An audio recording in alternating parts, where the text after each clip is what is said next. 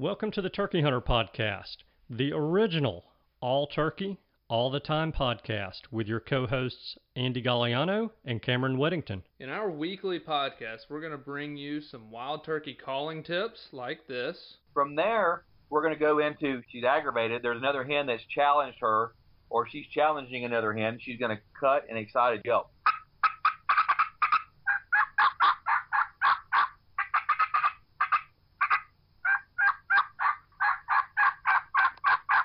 Advice from old pro turkey hunters like this. The turkeys typically don't like, I think, more times than not, to travel in an easterly direction into the sun first thing in the morning, especially after he gets up. It's a blinding thing. It's just like you. It's hard for you to see into the sun. Mm-hmm. So if I have a choice, I'm going to try to make it so that I'm going to be on the west side in the morning, east side in the afternoon of a turkey. Exciting live hunts like this. Holy crap, they're coming.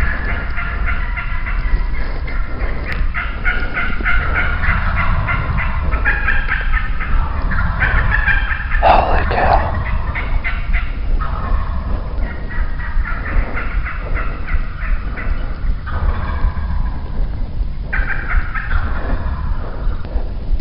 Oh gosh.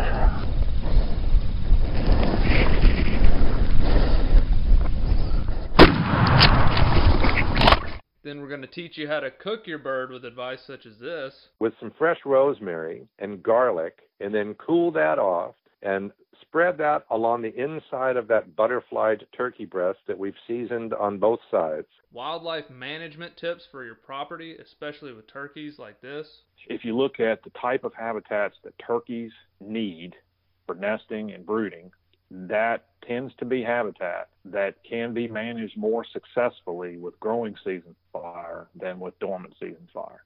And hopefully along the way, we'll get plenty of these. Well, on November the 28th of 1953, I was hatched. When I popped out of my mom and the baby doctor spanked me on the bottom, I went, oh, and I've been doing it ever since.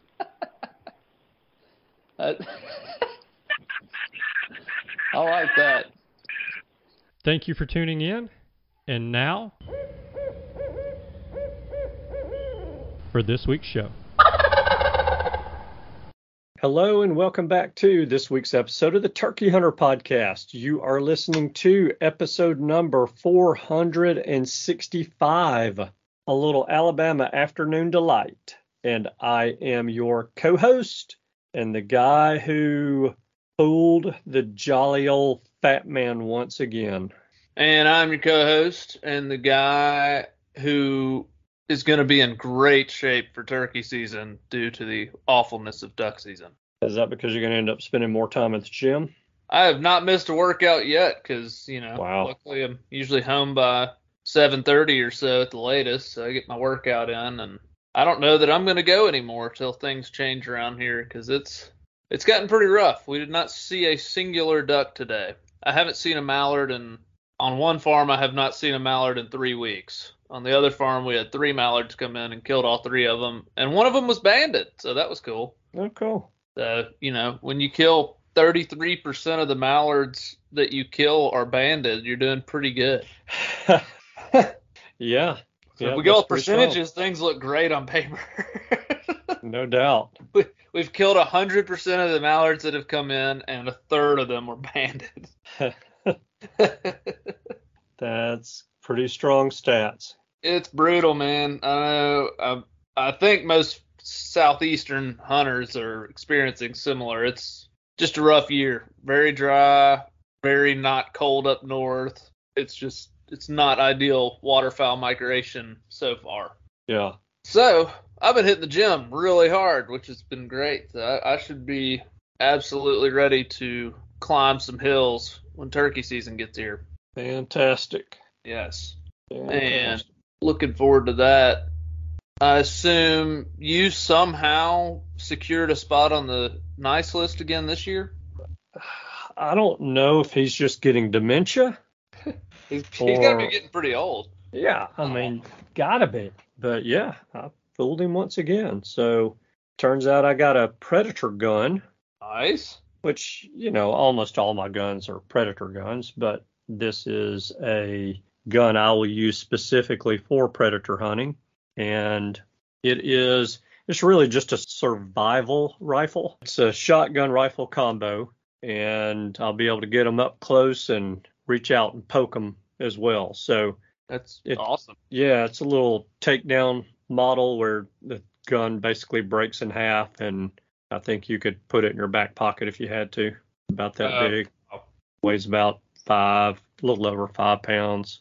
So got to get me some optics for it and get ready to go try to rock some predators. Good deal. Yeah. I've gotten, through trapping, I've gotten 3 coyotes recently, so that's been good. And we wrapped up the trap line, had some rainy weather moving in, so went and pulled it all up. And happy to report, in 9 nights with 30 trap sets off, we caught 1 raccoon. Wow. So that's they're crazy. All dead. It's a wasteland for predators down there. And you know, now there's so many turkeys and quail, I guess they just peck the predators to death. So, but ooh, yeah, you know, it's too bad. I hate how they move right in the next day after you kill one. But I don't know, we've taken 80 something off, and now there's we only caught the 1. So it must be the trapping. They don't like sardines anymore. It could be that they just have given up on fish and they've started eating just live turkeys. Yeah. They're so stuffed from eating turkeys, they don't need the bait anymore. That's right. That's right. Oh, baby. Well, good deal. Yeah, I got, for Christmas, one of my big gifts was a new setup for camping for this turkey season I'm excited about. It's called the Haven tent, I think is what they call it. But it's, you know, I usually camp in my Eno, which is a hammock. And this is also a hammock, but it's significantly more comfortable, in my opinion, so far. I haven't camped in it multiple nights, but just laying in it, I could tell it's very comfortable. And it's because it has separation bars, so it makes it more of a square, and it's flat. And so kind of banana shaped, and you don't have sides wrapping up, you know, all over your head and sides and everything. It's pretty nice, and the bug net is already attached and zipped in there, so you don't have to fool with that. And then the rain fly attaches really quickly, and the whole thing, and it has an air mattress that goes in the bottom of it. Get out of town. Yeah. So, and the whole thing fits in. I can hold it like with one hand. I can hold the whole thing, and it's 6 pounds for everything. Very cool. So pretty excited about my new setup for camping this year while turkey hunting with the Haven tent. So I'll report back after a full, week hunt or something where I'm living out of that thing and let y'all know if it is truly a better upgrade. Yeah. Well, I got a picture of Audrey asleep in it in the backyard. Yeah, there's the testament. My wife, who is not someone who likes the outdoors very much, has never been camping with me, not once. She said, and I quote, "I could probably go camping in this." Mm-hmm. So that tells you it's comfortable, because she is not one to go. But anyway, pretty excited about that. I could see Audge in a hammock camped outside the store on Black Friday waiting on them to open next year. Yeah, that would make more sense. I guess the only issue is she most likely, anything she would need at that store, she's already bought online at full price 2 weeks before. And it's lost in the boxes that are stacked on my front porch. Well, okay. I don't have a comeback for that. Yeah. Well, that's funny stuff. We've got time running out on our raffle, so I want to make mention of that before we get into this hunt we're going to do this week. That's going to be awesome. But you've got, from the time of us recording this, 18 days until we draw out our 2 winners for our turkey hunt that we're raffling. So the drawing's January 15th. So that's 18 days from right now. And we're going to do the drawing, I believe, around, are we doing it at noon? Or that's just when we're ending, when people can apply? You know, I have to go back and look exactly at what we'd set up, but I know that that's the day. So yeah. So noon is the deadline for buying tickets. Yeah. And I think we can decide at that point when we want to do the drawing. I think I put the drawing at like 9 p.m. Central or something like that. I'll just have to look. But, you know, I want to do a live stream on the draw. I think that would be a lot of fun. Yeah, definitely plan to do that. And it's an online drawing. There's no advantage to waiting till the last day to put in, really, right. I don't think, unless something weird with the algorithm. But, you know, if you're doing a card cut or something, I pay to have your card be the one of the last ones put in there. But in this case, it's not really going to help you. So You got 18 days. We're going to be drawing, if you haven't heard on previous episodes or off social media, we're drawing two hunters out that are going to join us in South Texas, February 20th through the 23rd to hunt Rio Grands at El Mapache Blanco Ranch with Kyle Pattinson. And each person can harvest up to 2 turkeys, mature gobblers. No guarantee of killing, but past performance has been good on this ranch, and he sent some videos. There are turkeys that inhabit the ranch for sure. Yeah. So we have 8 tags between the 4 of us that we can get in those 2.5 days. So it could be pretty action packed if the turkeys are acting right. Yeah. Yeah. And should be good. Food, lodging, all that's included. Only expense to you will be your hunting license and transportation costs, and probably can whittle that down, you know, because Andy and I are going to get a rental car. If we get one big enough, maybe I'll, you know, can coordinate it. We might all be able to ride together. So that would be ideal for the winters if they're going to fly, would be to try to show up, you know, within an hour or two of when you and I get there, and just throw their stuff in with us and ride with us. Yeah, save a little bit of money. So. Yeah, so we'll be flying into Corpus Christi, Texas.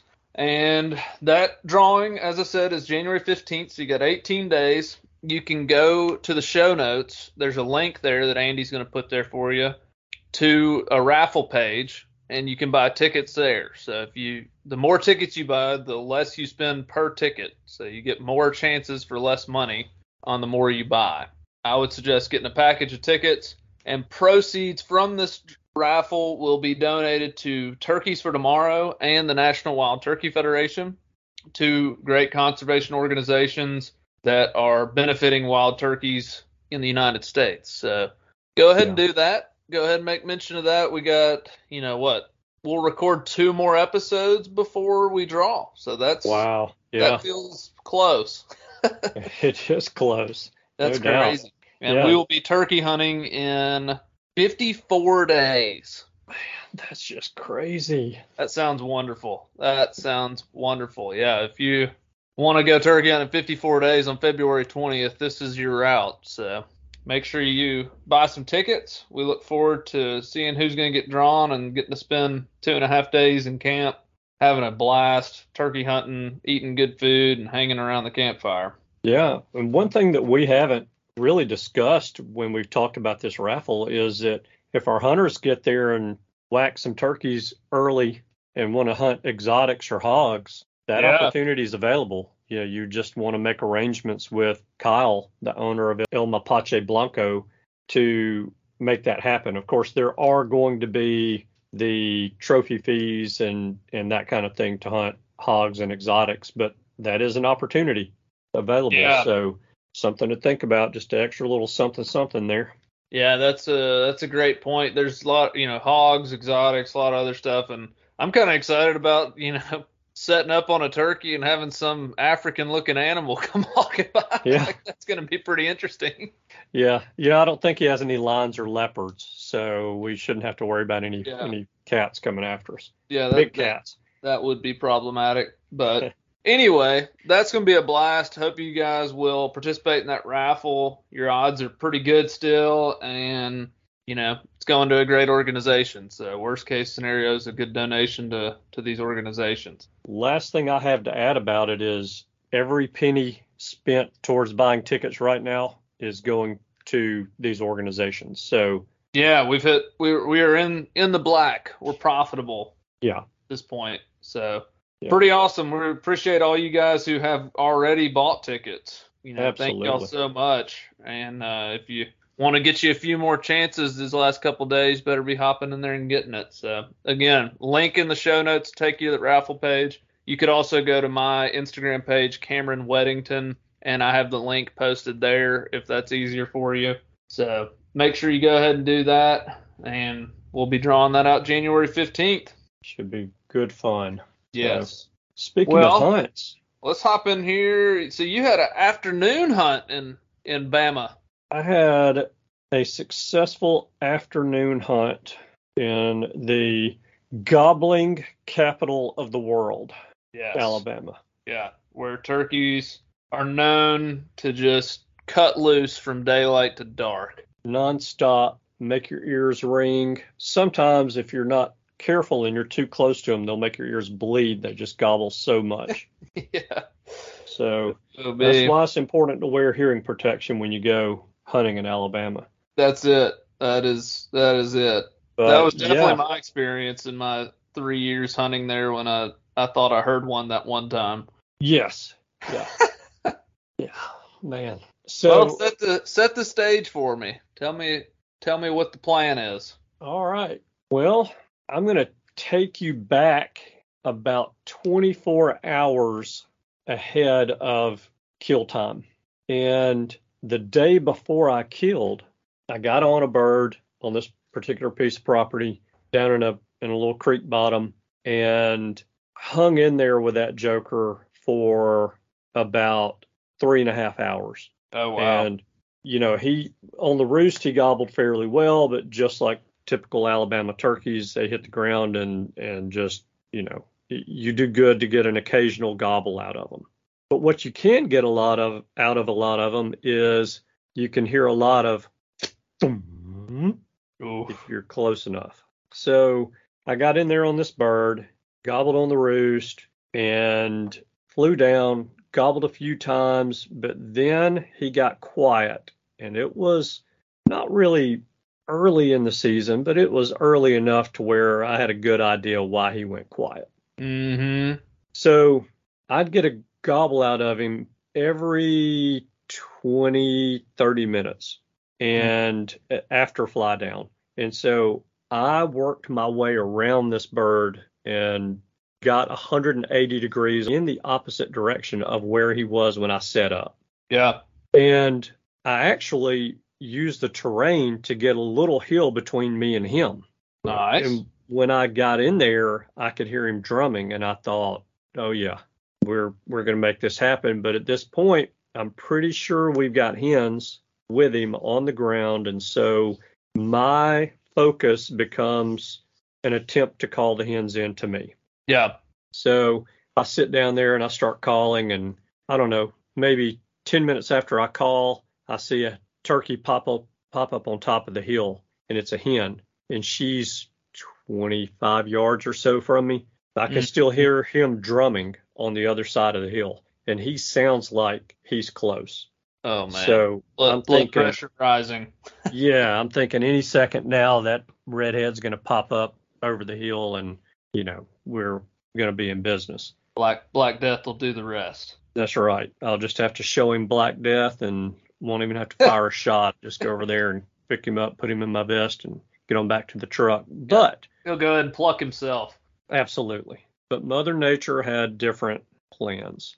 And the hen goes back. When she didn't see a hen when she topped the hill, she went back on the same side of the hill that the gobbler was on. And he still drummed a little bit, gobbled once in a blue moon. And that was pretty much it.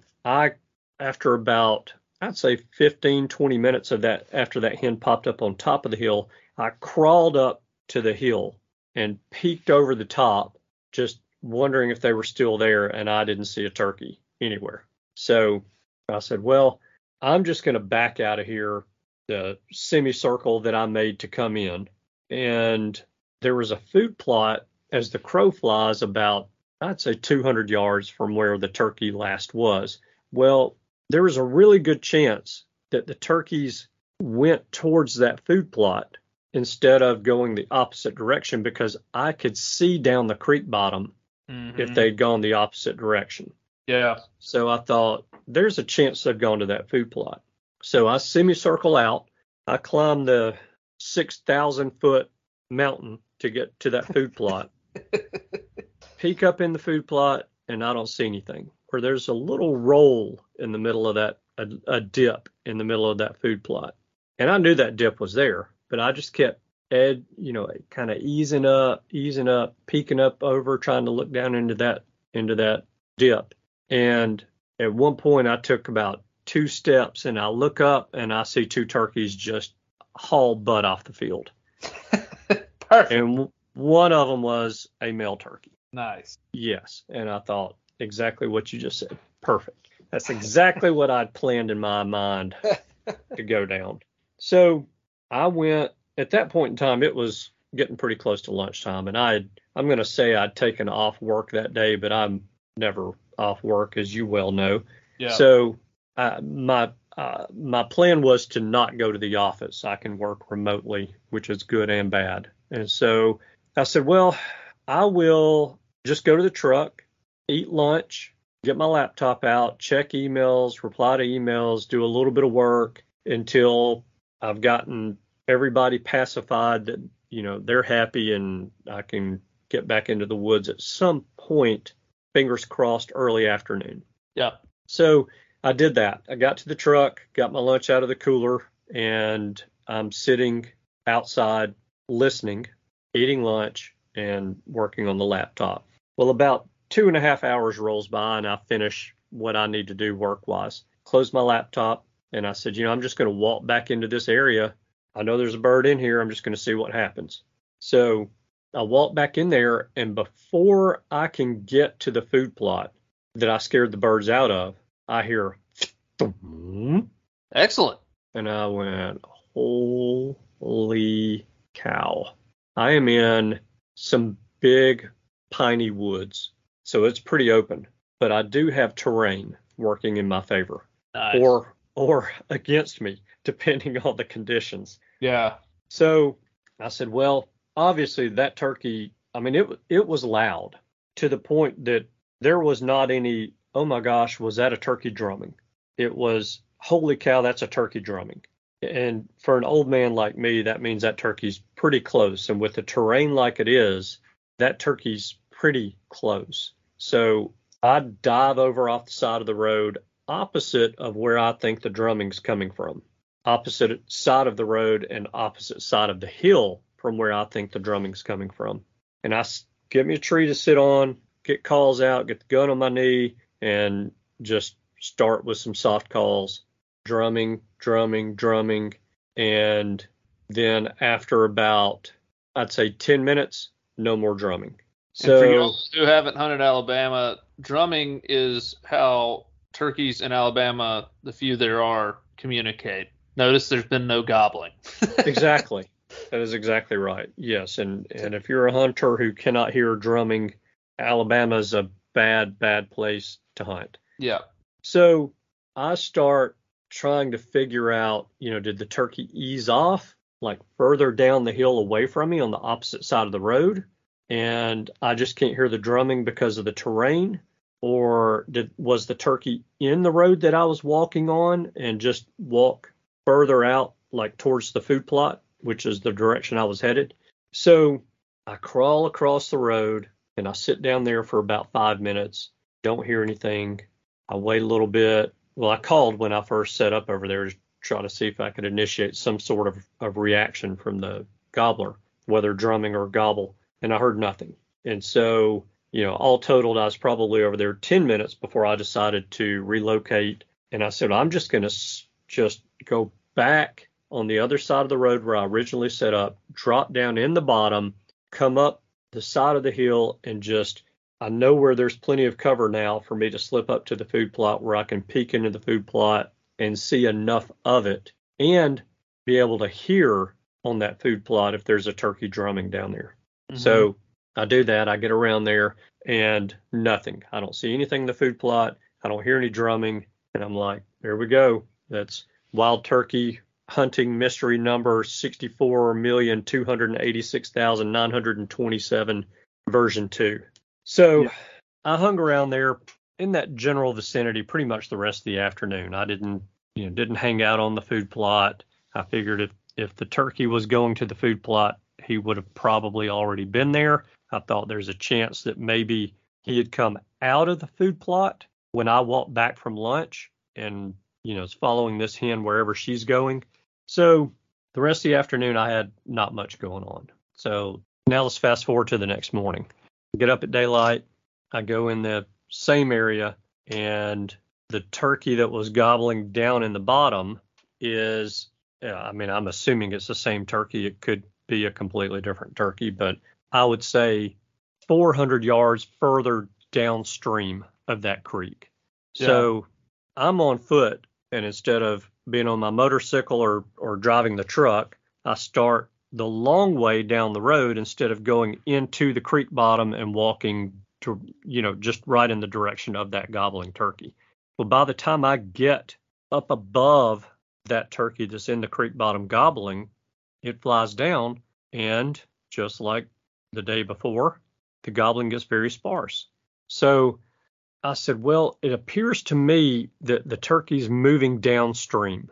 So I'm going to haul butt around, see if I can get ahead of that turkey, drop down into that creek bottom in hopes that he's just going to come on by me.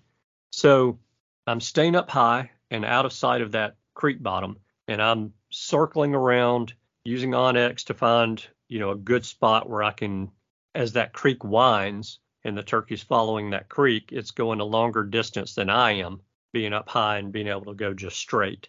So I circle around and I get up above, I find a good spot, and I get up above where I think the turkey has not made it to.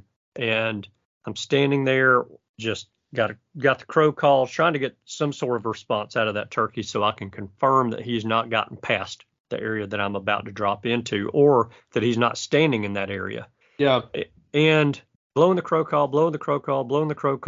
And all of a sudden I hear a gobble past, like further downstream from where I'm standing. And I'm thinking, how in the world did that turkey get there so quickly? Boom. I said, well, at least I got a good mile and a quarter walk in this morning with a little run mixed in there as well. Welcome to Alabama. It gobbled. Boom. and that is why they drum. That's why they drum. And so if you, just like an Alabama hunter, if you hear one gobble, you just better start shooting in that direction. So I said, well, there's a very good chance that the turkey that I was on that morning prior was not the one that was just shot. And I'm going to go all the way back out to where that food plot is, walk off that food plot down into that creek bottom, and just see, you know, was it one of those mornings where the turkey just didn't gobble on the roost and, you know, it's going to give me a gobble on the ground, you know, so I'm going to go back and just check. So I walk all the way back around there, drop off the back of that food plot down into the creek bottom, call a little bit, nothing. No hens, no gobbler, nothing. So now it's getting to be, you know, mid to late morning. And I hang out down there in that creek bottom because there's scratching everywhere down there. And, you know, obviously I know that turkeys have visited that area because they were in there the morning before, but there's a lot of fresh sign in there. So I'm hanging out down there. Gets to be lunchtime, same deal. I'm going to go to the truck and eat lunch and come back. So I walk to the truck. Now, this is on a Saturday. In fact, this is the same day that Scott killed his bird in Tennessee, and you left Tennessee when Scott left there, and you went to another state and killed a turkey that afternoon. So I'd gotten a text message with a dead turkey picture from Scott and from you where he killed that morning. So, you know, I am in this old age of mine, not one who gets jealous anymore about other people killing turkeys. I get just as excited as they do when they're successful. Yeah. So now in my younger days when I was learning the sport, yes, I would be jealous, but now I'm not anymore. So it's a good day. Scott's gotten a monkey off his back in Tennessee, and, you know, somebody else in Alabama has killed a turkey or shot at a turkey, I assume. So I've eaten lunch. I get back out in the woods. I didn't have to work as much when I got out of there for lunchtime, so I was able to get back out into the woods pretty quickly. I'm going to say it's 12:30 when I get back out. And I am walking towards this same food plot that I've mentioned now probably four times in this story. And I hear a turkey gobble off the edge of the food plot, not off the back of it, but off the right of the food plot as I'm walking in. And I said, all right, we're in business. So I just slip off the edge of the food plot thinking, okay, I can call him up here because he's probably going to come up here anyway. I don't think he'd been there already. And if he's following that hen, there's, you know, the day before I saw a male turkey and a female turkey in that field. So if he's following a hen, there's a good chance that hen's going to come to this food plot and he'll be right behind her.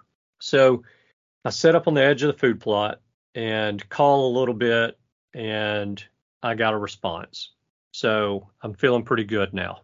Well, the turkey has not really moved all that much down in that bottom. And I'm beginning to question my choice of sitting on the edge of the food plot. But I did good, and I stayed there for about 30 more minutes. The turkey gobbles at a crow during that time. Ooh, and nice. I said, well, what I'm going to do, because it's pretty steep off the edge of that food plot down into that creek bottom, and the woods have greened up a fair amount, I'm going to get on that side of the food plot and just see if I can figure out, is he coming slowly towards this food plot, or is he just moving up and down the creek bottom? So I slip over across the food plot, get on the same side of the food plot that the turkey's on, and he gobbles again, and I just move right down the edge of that food plot to the road that goes into the food plot where I heard the drumming come from the day before. And now I can see down into the creek bottom in areas. I've got little shooting lanes where I can shoot if he starts up the hill towards me. I call and he gobbles. Now, he's not tearing it up by any means. And after sitting there for, I'd say, an hour, not getting much response when I call, I'm not getting very aggressive on the calling, I decide something's got to give. So a crow calls and he gobbles, and he's moved up the creek bottom away from me and the food plot a little bit more. When he did, I got up and I just walked down halfway down the food plot where that little dip is, and I dropped in to the woods, and there's a little draw. That dip comes off the field, down, goes down the hill towards the creek bottom in a little draw. And I thought, this is perfect. I'll have terrain to, you know, to cover me while I move. So I drop off down in this draw, and I get to where I can easily shoot the creek. Now, this creek's not very big. You can step across it with one step. Yeah. And but yet the creek bed is probably 2 to 3 feet deep. So which may as well be the Grand Canyon if the turkey's on the other side of that. Of course. Yes. So I get to where I can shoot that creek, and I stop and I call, and he gobbles, and he gobbles further upstream in the creek bottom from where I am, which makes sense. I walk downstream. He's been walking upstream, but I wanted to be where he had already been in hopes that I can get him to turn and come right back down towards me. He's been there. He's comfortable. He'll probably come back. So when he gobbled that time, I realized, hey, I'm 150 to 175 yards away from this turkey. I've got to close some distance. So I get up and I peek over the knoll there in that little draw that I was in, and don't see anything in the creek bottom. And I find me just the perfect deer trail on the side of that hill. Like hardly no leaves in it, hardly no trees in it, barely a stick in the thing.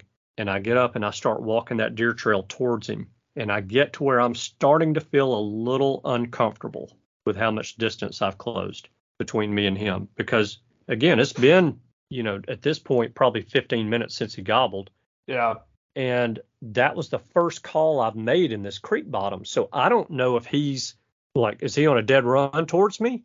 Or is he still walking away from me? I don't have a clue, because it's an Alabama turkey that doesn't gobble. So I'm getting a little uncomfortable, and then I look ahead of me and I find a tree growing just on the edge of this deer trail. Well, on the deer trail side of the tree it's perfectly flat. On the creek bottom side of the tree, it's a pretty steep drop. So pretty obvious to me where I'm going. I walk, that tree was probably 10 yards in front of me, and I slip up there, keeping a close eye in front of me to make sure I'm not, you know, I don't see anything and don't spook the turkey. And I get up to the tree and I sit down, get my call out, and I can still shoot the creek. But now from where I am, I can actually, and the way the creek has meandered, I can now shoot about 10 yards on the other side of the creek as well. Nice. Yes. Pretty good spot to be. Yeah. So I get my call out and I call and no immediate response. And I'm here go the wild thoughts in my head. Have I spooked him? You know, what is he following a hen off the other direction? And, you know, have I missed my opportunity? What's the deal? So I'm sitting there, and about 5 minutes after I called, a crow calls and he gobbles, and he's not any further away than he was the last time he gobbled, because I've moved closer. Obviously he sounds closer, but I don't get the impression he's moving towards me. Yeah. But I'm in a good spot. I'm going to stay where I am. So I'm sitting there, and maybe 5 more minutes goes by, and we're going to pick up the audio right here. See a turkey.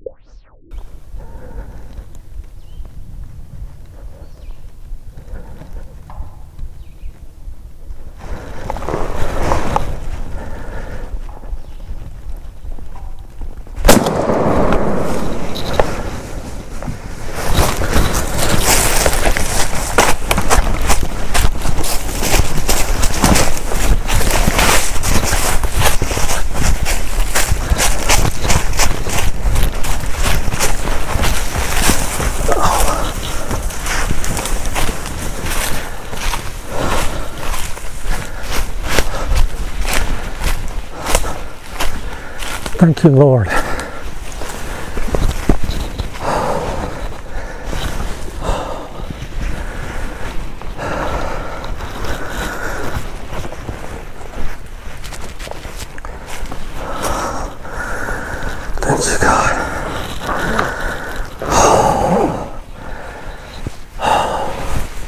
Man, I'm going to tell you that the hunt was awesome enough because I got to tote turkey out of the woods. Mm-hmm. But where I killed that turkey, when I shot him, he goes rolling down that hill. Yeah. Well, I don't know. Is he rolling or running? Yeah. I can't really tell. Well, I'll tell you what. Before I go into this part of the story, let me fill you in on what happened there, because you can hear. You know, it's not like this bird's gobbling his brains out. Yeah. But I see him coming down the creek bottom, and I don't know if he's on my side of the creek or the other side of the creek, but he's just feeding, but working his way back towards me. And I can pick him out in spots through the trees. And then all of a sudden he gets to an opening where there's nothing but me and him. And he's probably 55 yards away. Just a easy shot for Black Death. But he's coming my direction. So he has no clue that I'm there. Why am I going to take a 55-yard shot? So I let him keep coming. He gets about 40 yards from me, and he angles towards me up the hill. And that joker starts coming up the hill, and I'm thinking, he's on a string now. Like, yeah, he's thinking in his head, I should be able to see this hen. And I don't see her. Maybe she's gone up to the top of the hill. That's where I'm going. And when he starts moving on a string, I'm thinking I've got to make something happen, because he's going to walk right past me, and I'm going to have a very uncomfortable shot to get turned and be shooting uphill across my body. Not across my body, but you know, for a right-handed shooter, I'll be shooting more to the right. So when he starts up that hill, he starts clucking, and he gets behind, and there weren't very many big trees, but he gets behind one of the bigger trees coming up that hill. And when he did, I swung my gun a little bit to get on him. And now I'm following him as he's walking, because he's about to walk into the deer trail that I'm on. And he walks behind a pretty good sized tree on the edge of that deer trail. And when he did, he came out the other side. And again, it's a deer trail. It's not real wide, but he was across it faster than I could get the safety off and think to shoot him, and clucks a couple more times. And when he did, I got him to stop and shot. And that joker goes, what I know now is rolling down the hill. But again, just like we said, don't know if he's running or rolling. Yeah. I jump up, and I know he's going downhill, and I'm going downhill too on the leaves. And so, you know, I'm trying to be real careful not to go head over heels downhill. But I get down to the bottom of the hill, and he stops rolling into a treetop, and he's down. He's no longer of this world. So I walk over there to him, and, you know, I'm not one to hurry to pick up a turkey, because I don't want to get spurred again. So I'm sitting there, got my gun, you know, safety off my gun at this point, and I'm sitting there with the gun kind of half up. I'm ready to shoot if he decides he wants to get up and make a move. But I'm sitting there and I'm watching him, and, you know, I think he flopped a couple of times maybe.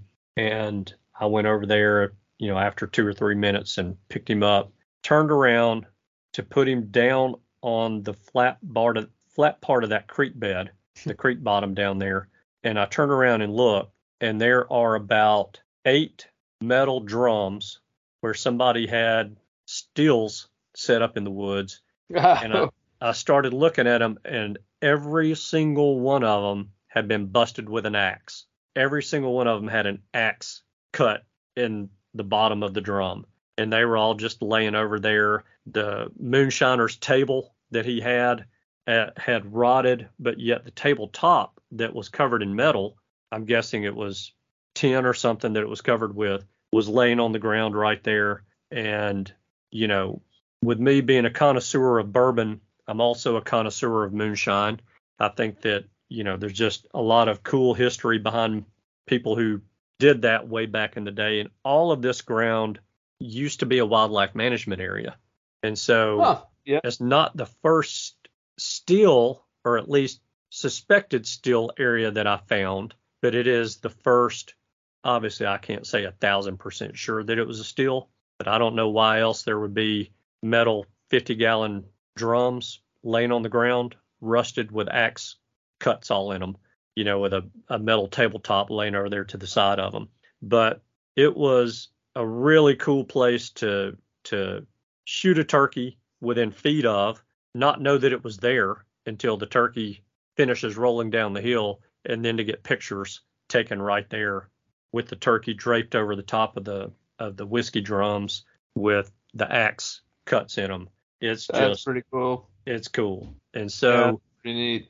I was able to text a picture or two to Cameron and Scott, and then, gosh, it couldn't have been 30 minutes later, I get a picture from Cameron where he's killed. That was a big old day. Yeah. So that was a very cool hunt. And, you know, I'm not going to say that I haven't had my share of hard gobbling turkeys, afternoon turkeys in Alabama, because I have. But this joker had 1 3/8" spurs and a pretty good beard on him. I had a feeling that was not a young turkey when I got in there and started hunting him. Yeah. And I was not about to go in there and just blow him out of the woods with a bunch of hen calling. I played it very conservative, and that's usually and you know this, Cameron, but that's usually how I start a hunt, is very conservative, because I can always ramp up my volume and my intensity. But if I go in hot, it's hard to back it back down from that point. And yeah, especially those Alabama turkeys that have been hunted for more generations than pretty much any other turkeys. They've learned a few things over the years. Yes, indeed. So, you know, again, not a lot of audio on this hunt, at least audio to keep you guys glued and listening to the show. So that's why, you know, I gave you more story than audio in this one. But it was just for an afternoon hunt. It was a great hunt, and that was a great bird and a great, really cool place just by luck to harvest a bird and get some pictures. So yeah, that's awesome, man. Well, congrats on that. That was cool to relive and get us fired up for spring coming up very soon. Heck yeah.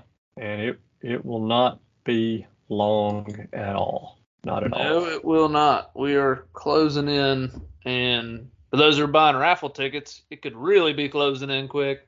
Very true. Especially those who don't start until the 1st of May. Yeah, my gosh, you still got ages compared to some of us. Yeah, and, you know, to possibly win a chance to go hunting in the end of February. Yeah. It would bridge that gap pretty well. No doubt it would. Well, good deal. Well, I think we'll make that the favor of the week with only a little over 2 weeks to buy raffle tickets. Favor of the week this week is buy some raffle tickets if you have not yet. And if you have, maybe get you a couple more. Absolutely. I'm going to throw in a quick part B. All right. I feel like we've had a lot of double favors lately. We're really asking a lot of folks. Yeah. Well, you know, I think we ask fun things of people. Part B is this. For most of the country, your trapping season is open. Mm-hmm. Go throw some traps out and work that trap line. Take your kids with you if you've got kids. If you don't and you have nieces and nephews, take them with you. It is a blast. They will have the best time. They'll get to learn a lot. You'll be able to teach them a lot, not necessarily about trapping, but you can teach them about the animals that you're able to trap. Teach them why you're trapping. Get them interested in it, because it is very interactive. It's not boring like deer hunting where you're just sitting in a blind quietly for hours upon end. And, you know, they will have a great time. You'll do some good for your ground nesting birds in the areas that you hunt. And who knows, you might even make $1 or $2 if you want to skin some animals out and sell the hides, or maybe you decide to use the hides for some sort of crafts project or something like that, you know, tying flies or whatever else it is that you want to do. But get out there and do that while the seasons are open. Now is the time, and Continue that until you cannot legally continue it anymore this year or this coming year. So great favor. Good stuff. Go get them. Yes, indeed. Well, you want to wrap this thing up and get back to the world? Let's do it. All right. Oh, hey, you know what? One other thing we just didn't even touch on at all. We teased last week about a new logo. Christmas got the best of us, though, and we also teased that we may not also get it out this week, which came to fruition, apparently. So yes. So we're hopeful. Week. We're hopeful this next week. So keep your ears open for that. And I'm going to say thank you guys so much for tuning in this week. We know that you have choices. We appreciate you spending your time with us. We hope you have a wonderful week and a very happy and safe new year. And we look forward to seeing you again next week in 2024. Goodbye. Bye. Thanks for tuning in. You were just listening to the Turkey Hunter Podcast. If you enjoyed the show, please go on over to iTunes and leave a 5-star review. And make sure to head over to www.iamturkeyhunting.com to subscribe for free turkey hunting tips, tactics, strategies, and product reviews to help you have a more successful turkey season. And stay tuned for upcoming episodes on hunting afternoon birds, how to film your hunt, and the breeding cycle of hens, as well as some guest interviews. Thanks again for listening. We know your time is valuable, and we appreciate you sharing some of it with us. See you next week.